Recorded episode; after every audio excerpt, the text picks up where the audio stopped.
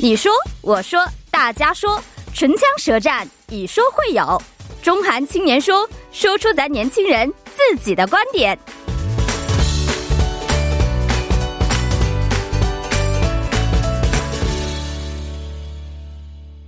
中韩青年说说出两国年轻人自己的观点。那每周日的中韩青年说呢，将会邀请中韩两国年轻代表，围绕当下中韩两国年轻人共同关心的话题来展开讨论。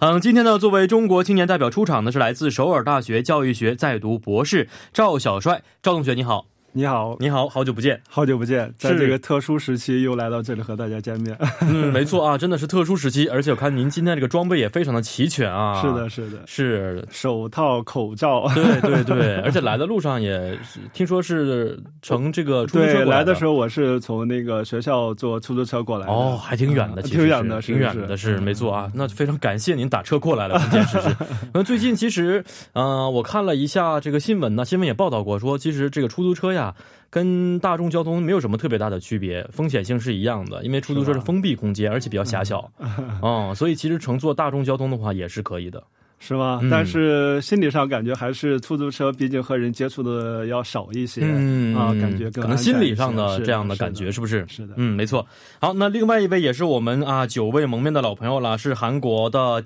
翻译员高耶林高同学，你好。你好，你好，好久不见，最近忙什么呢？最近不是很忙， 啊，不是很 忙。 对哦，因为最近这个新冠肺炎嘛，是韩中之间什么会议啊都被取消了，哦所以我对没有很多工作要做。是口译方面可能会少一些，笔译方面呢？呃，笔译也一样吧，嗯确实少了一些。嗯，啊，少了一些，不像以前了还对好，还好，没有还好完全少，是不是？对，的。那还好一些，因为我周周围很多的学院的一些老师现在完全嗯是待业状态，哦，对的。嗯哦，特别是这个一些呃自负盈亏的一些朋友们，是吧？对这个阶段是最困难、最痛苦的一个时比较辛期苦嗯很。不容易，是的不容易。是没错，嗯最近呢，确实这个新冠疫情呢，从一月份开始啊，那给世界的经济带来非常大的一个打击啊。所以呢，我们也知道，韩国呢也是在二月中旬的时候啊，嗯新冠疫情是慢慢的变得严重了。是但是好在通过政府的努力和民众的配合，现在慢慢慢慢变得稳定朝着一个稳定方向在发展着啊。嗯、特别是韩国在没有特别大规模的封城情况之下，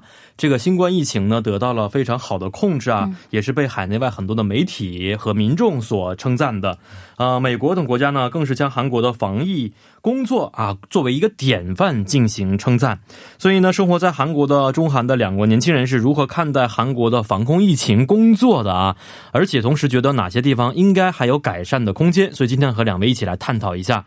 呃，最近两周看了一下韩国的新冠疫情确诊的病例增速是比较的缓慢，是不是？是的，嗯，是呃，有一段时期一般是持两位数的增长，但嗯是因为境外输入的病例呢，慢慢又变成三位数，一百例左右，对吧？是的。嗯，但是总体来说还是比较稳步的啊。那两位现在生活状态怎么样呢？还好吧，还好。主要是我们现在公司也开始实行在家办公了，嗯所以说跟以前的生活方式确实有了很大的变化。哦，但是由于我们是轮流上班，所以说也不是完全在家办公。嗯，还好吧，嗯还能透透气。上班哦可能更好一些，不上用班闷在更好家一里些。嗯，是呃，轮流制的上班嗯是的方式是，对一周上几天呢？呃，不是这样的，就是分成三个组，嗯这个三个组就是轮流上班。所以说有一个人，比如说星期一、星期二他去做那个在家办公，然后嗯其余的时间就又需要上班，是这样的。哦，是。那刚才您也提到了，说最近可能会议很少。那上班现在，嗯，主主要的工作内容是哪方面的？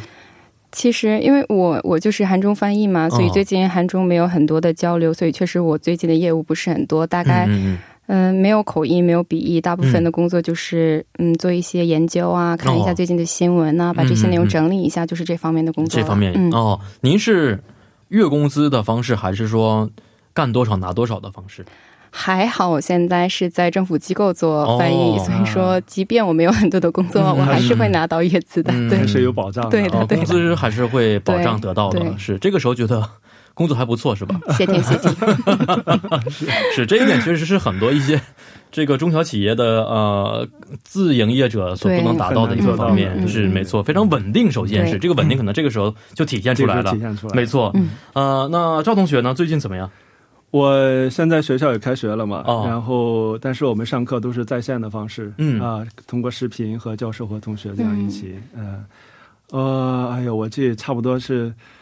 在家里过这种宅在家里的生活，过了大概两个多两个多月了吧， 两个多月，为什么嗯一月份开始？那时候回国了吗？我一月份回国了，一、嗯月十六号、十七号回国的，然后嗯嗯二十七号在家待了十天，嗯大年初三然后就回来了。嗯为什么回来这么早啊？我原本计划就是这样的哦啊因为这个韩国这边假期短的原因。对假期短，嗯另外这个学校里面还有搬家，很多事情要做，哦当时考虑到这些，所以说机票也订的比较早。嗯嗯嗯嗯，刚回到韩国，然后韩国又开始嗯，对，韩开始国我严没重记错起的来 话，了应该是从二月十九号新天地教会对对出对现了大规模传染是的的事件之后，啊嗯哎，所以从那个中国来到韩国，当时其实我不在那个隔离对象，当时还、嗯嗯嗯对，当时没有这样的一些强制。制隔离的措嗯但施，是中国已经发生这个情况了嘛是？当时就考虑着就为自己好，为他人好。嗯嗯，所以说来到韩国第二天开始自己隔离了两两周，两周，嗯，两周以后刚解除隔离，然后韩国那个那个疫情就开始爆发了。哎对，嗯差不多一样后的。来，对所这以个时说间点后来也不能出家了嘛，哦不能出门家出家门了嘛，哦是是是啊 然后就一直在家待着啊、嗯嗯哦嗯就过这种生活。后来开学以后、嗯就在宿舍里面上课，就是一直这个状态。对，其实嗯咱们的状态差不多，我也因为春节回国了嘛，然后回国了回来之 后，二十九号回来的，嗯也隔离两周。啊、然后之后呢，呃，虽然是有工作，但是是每天其实只是来工作之后也是在家待着，没有什么特别多的事情，嗯对基本上就是一个在家的状态，对对吧？好像对现在对很不光少嗯是数我们三个人，好像很多的一些民众们的生活状态都是差不多的。嗯是对特别的学生们现在即使开学了，也是通过网络的授课方式来进行是学习啊。那其实韩国呢，我刚才也说到了，疫情爆发最严重的时候啊，是从二月中旬、三月份开始的啊。呃，韩国呢曾一度被认为是除中国之外疫情最严重的国家，因此当时的文总统的支持率也是比较低的啊、那两位当时的想法是什么呀？呃，觉得未来的发展方向可能要比中国还要厉害，这个韩国现在不是很安全了，还是说当时比较有信心，说能够克服这个时间的？哎，我觉得当时吧，因为是情况最不妙的时候，可嗯能大概那个时候就是那个新天地教会，然后导致大邱地区、庆北地区突然间那个新增确诊人数特别多的时候，所嗯以说我个人的话，心里确实感到特别悲观，啊是觉得韩国是不是会变得跟中国一样，情况非常的严重，嗯嗯不能稳下来，怎么办呢？就是这样的。嗯嗯是我当时的话，因为来韩国之前，我在国内经历了一段那个最紧张的时期，嗯嗯所以说有过那一个心理准备的那个过渡期。嗯嗯所以到韩国以后嘛，就知道这个事情之后，哦，好像最嗯近、见这过个、世面了已经， 面， 对，见过世面了。所以不会觉得特别的担忧啊，啊、恐慌啊对，就这样的感感觉是是在一遍也这个越来越厉害嗯，但是是感觉当时各方面信息也比较通畅，嗯然后嗯嗯也比较公开透明的，嗯感觉还是都在可控吧，没错嗯是有嗯这种感觉。是的，而且韩国一开始的时候会公布每一个确诊患者的所有路线，对吧？嗯对对的行动的路径嗯是都的会公之于众，嗯所以当时我在家也找了很多确诊患者的一些路径，嗯有没有跟我重复 的呀？怎么样啊？尽量不出门呐、会对嗯是很关心这些一些这个啊新闻，所以我觉得这些措施确实为韩国稳定疫情是起到非常大的一个起积到极作作用用嗯。对，没错，是两位想没想到说，原来那么严重情况之下啊，这个大邱和庆北地区每天增加的数额那么大，嗯但是在半个月之后，三月初的时候就基本稳定了，有没有想象过这个事情？我是就像我刚刚说的一样，我当时特别悲观，是根本没有想象到这么快就可以恢复一定的稳定。嗯所以说我还是觉得很自豪的，我觉得韩国这次做的还是比较好的。嗯，这是确实是是的没错是的，嗯当时的话，我有一点体会比较深的，就是韩国在这个呃对疑似患者的检测方面，嗯，这个工作我感觉是做的特别好。哎是，它真的是大范围的、毫无遗漏的，没有什么条件要求限制的，嗯只要是你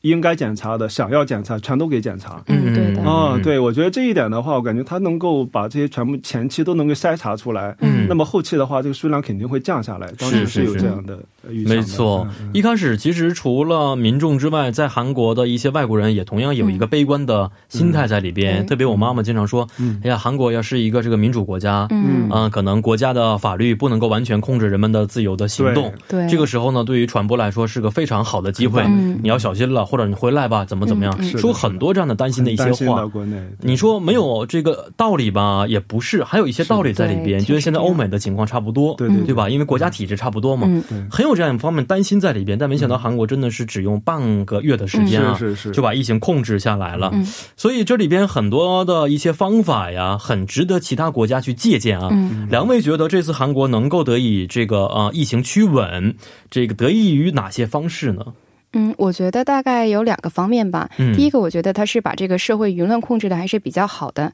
因为这种情况爆发的时候呢，我们最常见的就是假新闻呐、嗯谣言呐、没错就比如说网上还说什么用热水洗澡可以可以预防这个 新冠什么的，啊是吗嗯有些人还会相信，就这种很不正确的方式反而会哦导致这个新增案例会变得很多嘛。是，对所以政府在这方面做的还是比较好的。然后他们做了一些早期工作，告诉人们一些行动指南，应该怎么去预防，怎么戴口罩，怎么勤洗手等等等等。现在还有一个就是保持社会距离这是个东西。嗯，然后还有一个方面呢，我觉得就是刚刚，呃，我们赵同学也提到了，就是对疑似患者进行追踪检测做得非常的好。嗯，就比如说，根据新闻报道内容吧，我们看到韩国对已经超过二十五万人的韩国人进行了这个新冠病毒测试。那韩国现在也有能力在全国六百三十三个试点进行很多的测试。嗯与此同时呢，而且对这个新增确诊患者的路线呢，刚刚也提到了，公开的非常的透明。我觉得这两点就是做得非常好，嗯，嗯可以让嗯我们就是稳定下来的一个非常大的原因。是啊、一开始社会上确实有一种恐慌情绪在这里边，嗯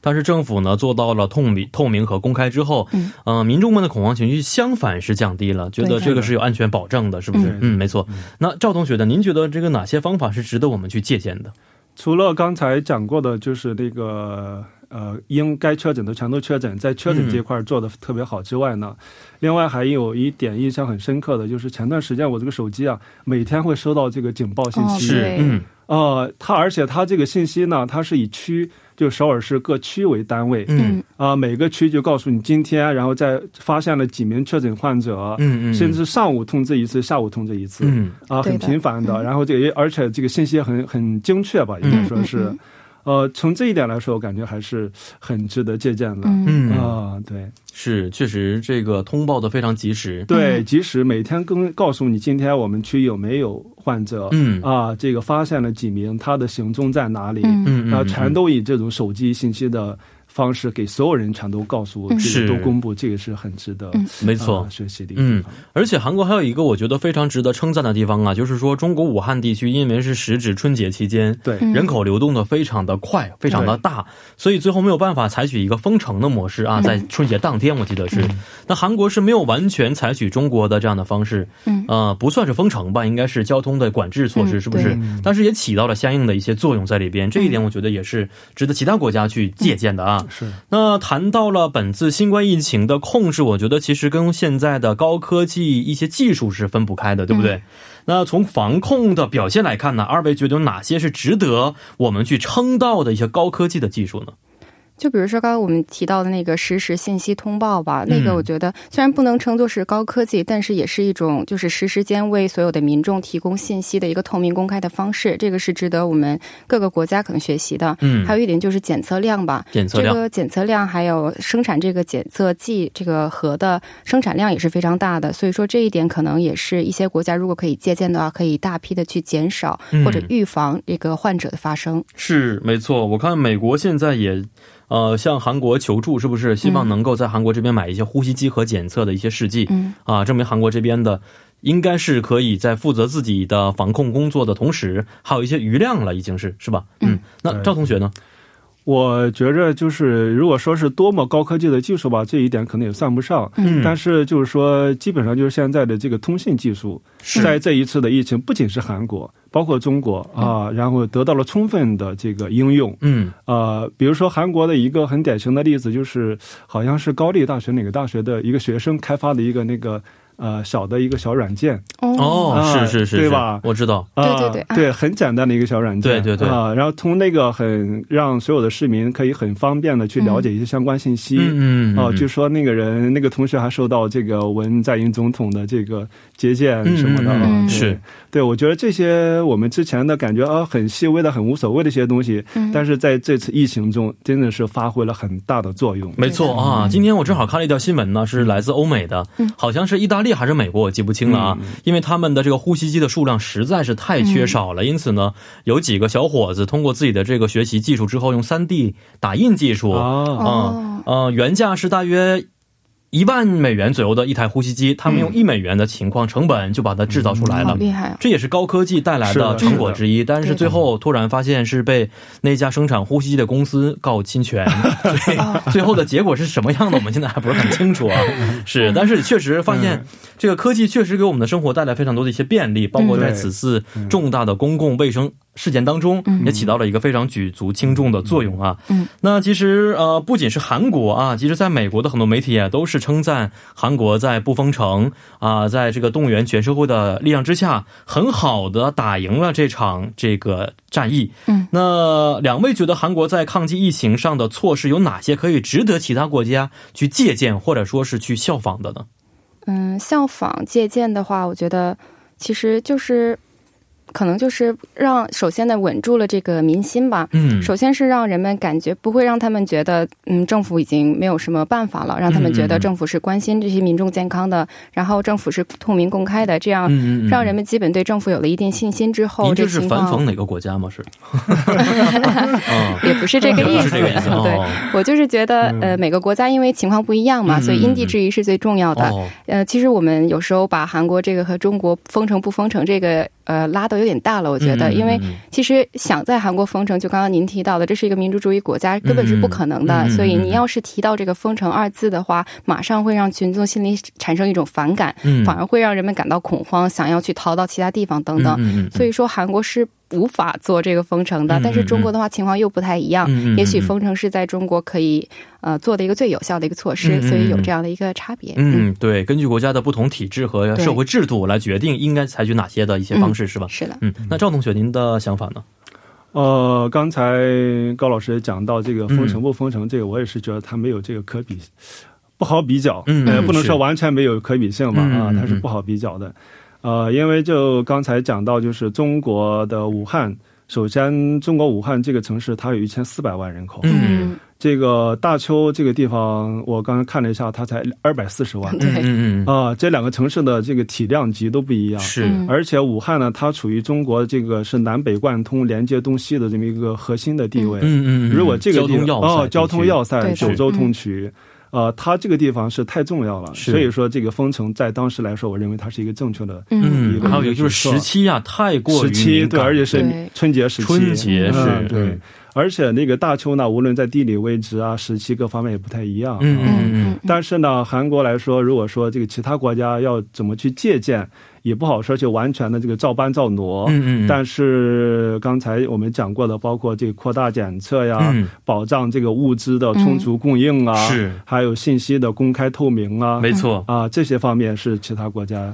啊、是应该去借鉴的，对对没错。嗯是韩国现在检测的方式啊非常多，嗯原来可能通过这个核酸检测试纸嗯啊，可能要大约几个小时才能够确定这个是不是患者，的对吧？嗯后来呢，用汽车呃汽车的筛查方式进行检测，嗯可以不用下车，减少了很多这种和医护人员直接传染的机嗯会。那现在我们也知道，这个机场又开始变成了一个呃在室外进行检测的，嗯嗯，也是可以通过快速的方式来检测从境外流入韩国的这样一些情况。嗯这些都是随着情况不断的变化而采采取的不同方式，嗯是不是？是没错，那这是韩国啊，比较让我们觉得很欣慰的一些地方。那同时，很多的民众也觉得还有一些是不足的地方，应该去改进啊。呃，想问一下高同学，您觉得哪些地方应该还有改善的空间呢？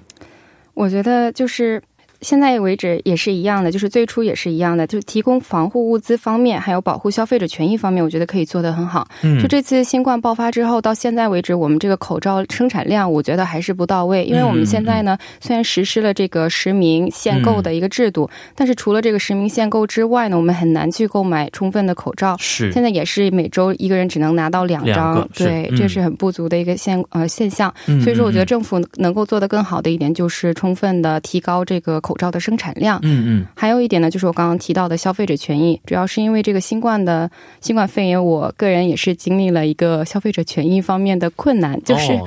已经预定好的欧洲旅行全都被取消了，但是哦却又不能拿回那个钱，呃，个人的损失是非常大的。哦是吗啊是吗？对，的，这个为什么呢？因为其实那个旅行社如果是比较大型的旅行社的话嗯还好一些，因为他们自己有自己的资金可以去帮助这个消费者来哦先返还他们那个资金。但是比如说意大利啊，现在他们是完全封锁的一个状态，所以是那些酒店，据我听这个。呃旅行社说的话，就是根本就联系不上这些酒店。哦，所以说，想要把那个钱还给消费者，他们也是拿不到那个钱的。嗯就比如说小型旅行社的话，有很多地方也在倒闭嘛，嗯嗯，所以很多消费者是拿不回他们那个钱了。哦，机票呢？机票还好一些吧，机票因为机票是大韩航空，所以嗯还好哦一些。还好一些，是 是百分之百退完了。嗯，是的，哦，那还好一些，因为当时也是我临时决定提前回这边来的，嗯所以当时中国也采取了很多的政策，是不对是？呃，说从哪些航线呢是可以百分之百完全退票的？嗯我也是百分之百完全退票之后来去改签的，当时也非常方便，是，只不过排的时间非常长，当时、嗯哦是啊、那赵同学，您觉得哪些地方可以再改善一些？我觉得就是从这个外国人的这个立场来说吧，嗯有韩国政府，就是韩国这个政府也好，社会也好，嗯有一点做的不太不太足的地方，嗯就是说，尤其在这个疫情防控的早期，嗯，这个韩国的很多民众也好，政府也好，只是针对中国人嗯嗯，做一些限制，然后说这个。完全把焦点就放在中国人身上，嗯啊然后嗯嗯做各种各样的筛查呀，然后防范呀。嗯嗯嗯啊但是他们忽略了自身的对，嗯针对韩国民众要提一些很恰当的这嗯个早期的预防措施啊、建议啊。嗯嗯嗯嗯，当时这这些东西见的特别少。哦，我觉得如果说这个早期韩国能够做到这些的话，就是加一视同强仁的情况之下，对嗯加强这个韩国民众的这个防范意识。嗯，嗯不是说只是防中国人，嗯嗯而是从自身做起，这个加强防范的话，甚至大邱这个叫天新天地这个教会的这个事情根本可能不会爆发。嗯，啊或者说爆发的程度会低一些。对对嗯对，嗯当时就是韩国人就感觉好像你中国人防做，那我什么都不做都无所谓嗯了，我也不用戴口罩啊，也不用注意消毒这些东哦西。那很多人是这种想法的嗯嗯啊嗯，一直到后来这个韩国整个疫情大爆发以后嗯，韩国人才有这个有防这个范意疫情的识，意识。嗯意识也加强了一些。对对嗯一开始确实啊，我记得二月初的时候，大街上好像很多人，对大部分人是不戴口罩不戴的。口罩的，我觉对嗯得嗯没有那么大的一个嗯恐慌是性啊的，。嗯是的，包括在二月十九号这个大邱和庆美地区爆发之后，我看二月底的时候，其实韩国街上也是一嗯是半一半吧。嗯，是的，三月之后，大家可能慢慢对的都开通始嗯过这种的一些新闻，觉得哎，这个事情变严重了。是 嗯是是是，嗯我觉得这个政府可能有这个意识，但民众的这个想法可能跟嗯不上整个的节奏。嗯，这嗯可能是在韩国这个具体这个哪方面出了问题不是知道是，但是是感觉这方面做的不太足。嗯没错，嗯是。好，那不管怎么办吧，现在反正韩国现在朝着一个很好的方向在发展着嗯啊，也确实是看到了一些成果在里边，希望是赶紧到完全清零的这一天啊。嗯那呃，我们也知道，其实韩国民众呢，在此次疫情当中的表现呢，也都是呃有很多不同的想法和声音存嗯在的。两位怎么看看待韩国民众的表现呢？我觉得有好有坏吧，就好像有点因人而异。因为嗯比如说大邱群众的话，在没有封城的情况下，他们仍然做好到了在家隔离的这些呃措施，而且嗯对个人卫生保持的也非常好，让现在的疫情有所好转。我觉得他们有很大的功劳。嗯但是另一方面呢，我们确实在新闻媒体报道上看到一些部分韩国人好像对这个嗯情况的严重性没有很大的意识，嗯嗯，比如说，我前天就看到一个新闻报道说，呃，有一位母有一对母女，他们去济州岛去旅行，然后这个女儿呢是刚从美国留学回来的，他们马上就去了济州岛，嗯天哪导致这个济州岛他们访问过的所有地方呢，哦因为他们最终得到了确诊，所以说这些所有地方都需要关门。嗯嗯，然后这嗯，然后他们这个新闻报道上还说，这两个母女从旅行的第一天就已经有了症状，但是他们仍然嗯仍强然坚行持下去，对对旅了行，对，嗯哦，这个太不应该了，我觉得确实，是。嗯，因为这个因为是两个人的原因，多少这个商家呀、对经济方面 呢、健康方面，包括国家的这个医疗的真付的出方面，嗯是不是都遭受非常大的损失？是。哦嗯是的，所以我听说济州岛那些餐厅啊，他们决定要上诉。好，那李呃赵同学，您的想法是？呃，我认为现在就是韩国这个民众里面，刚才也讲到了，就是大邱的民众，嗯这是真的是非常值得称赞的啊、嗯嗯嗯一个一个非常有让人尊敬的一个市民团体，是啊、一个群体。呃，刚才说了，也没有封城，也没有完全地强制限制他们的这个出行，嗯但是他们能够做到这种自觉，嗯啊、我感觉还是很不容易的，是没错，嗯另外呢，如果说有一些不太还需要加强改善的地方，就是呃，韩国民众的这个有些这个防范意识，嗯好像还不是很强。嗯嗯，一直到现在有在大街上看到，还是有很多不戴口罩的情况，对不戴口罩、年纪比较大的一些老人呀、啊嗯什么的，嗯完全就什么口罩都没有啊、嗯嗯嗯嗯哪怕最基本的棉口罩都没有。有的时候我们觉得可能也是因为这口罩供应不足的原因吧，嗯大家想戴也可可能能是是一周才两个，真的是，而且有的是可能户外劳动者的一天戴这个十小时的口罩，确实也不舒服，是不是？嗯是是、嗯，对，也是这个时候我觉得应该有是很多现实的因素和政府一起合作起来，来把这个问对题的解决掉才可以。嗯对是没错。那我们也知道，现在呢，韩国也是朝着一个非常好的方向在发展着啊。那这个病呢，我们看了一下，现在世界的卫生组织的专家都说可能会持续到年末，是不是？嗯，也许明年春天的时候还会出现一波小的反复的小高潮。对有嗯可能。所以嗯啊，这是比较悲观的一些想法。那我们也尽快的去期盼吧，这个疫苗可以研制成功，嗯使得这个病彻底彻底的得到控制，是吧？是的，好，今天也是非常感谢两位的参与啊，咱们下一期节目再见。好，谢嗯好，再见。啊，再见。再见。那伴随着今天《中韩青年说》节目的结束呢，到了跟您说一声再见的时间了。节目最后，代表作家尹月和董爱颖以及制作人刘在恩，感谢您的收听。明晚八点幺零幺三信息港继续邀你一同起航。